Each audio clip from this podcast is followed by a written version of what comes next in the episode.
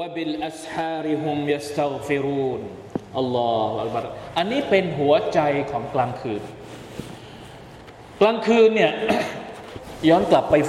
ฟังตัฟซีรในซูเราะห์อัลมุซัมมิลก็ได้เราอธิบายไปแล้วเรื่องการละหมาดกิยามอัลไลล์กลางคืนช่วงเวลาอะไรนะเขาเรียกเศษ3ส่วน3สุดท้ายของกลางคืนนั้นนี่ดีที่สุดและช่วงที่เป็นหัวใจที่สุดก็คือช่วงซะฮูรบิลอัสฮาร์ช่วงซะฮูรนี่หมายถึงช่วงก่อนที่จะฟาญัรมันจะขึ้นช่วงสุดท้ายเลยช่วงสุดท้ายสุดเนี่ยยัสตัฆฟิรูนอามัลที่คนเหล่านี้จะปฏิบัติก็คืออิสติฆฟาร์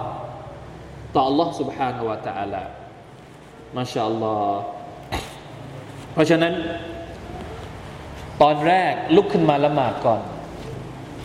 ละหมาดและตอนสุดท้ายพอใกล้ๆนะละหมาดเสร็จแล้วตอนสุดท้ายใกล้ๆจะไปจะซุบฮ์เนี่ย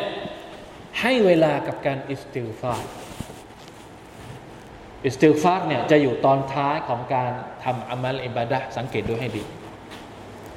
เราละหมาดเสร็จปุ๊บเนี่ยละหมาดมัฆริบละหมาดอิชาใช่ไหมฮะละหมาดฟัรดูเนี่ยให้สลามเสร็จปุ๊บทำอะไรก่อนอิสติฆฟาร์เช่นเดียวกันกลางคืนก็เหมือนกันตอนแรกละหมาดเสร็จทำอิบาดะห์ทุกอย่างเสร็จสับเรียบร้อยพอจะจบทุกกระบวนการด้วยการ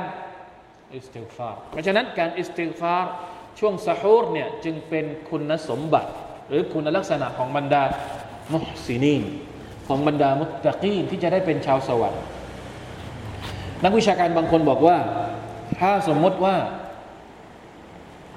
เราไม่มีโอกาสที่จะตื่นขึ้นมาละหมาดกลางคืนอย่างน้อยที่สุดตื่นขึ้นมาก่อนซุบฮ์เนี่ยให้มีซุนนะห์นี้ด้วยตื่นขึ้นมาปุ๊บละหมาดไม่ไหวก็ให้อิสติฆฟาร์อย่างน้อยที่สุดหรือถ้ากล่าวไม่ไหวจริงๆเนี่ยก็ให้นึกถึงขนาดนึกในใจก็ให้มีอัลลอฮฺอัสตัฆฟิรุลลอฮฺแต่ว่านึกในใจก็ยังได้อย่างอื่นมันหนักเกินนะหนักเกินก็หานึกในใจอัสตัฆฟิรุลลอฮฺอัสตัฆฟิรุลลอฮฺอัสตัฆฟิรุลลอฮฺให้มีเรียกว่ากลิ่นอายจางๆของชาวสวรรค์คือจะตัวตนของชาวสวรรค์มันยังไงเราอาจจะยังโอ้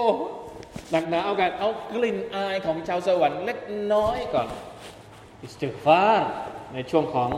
ซะฮูรนะครับมาชาอัลลอฮ์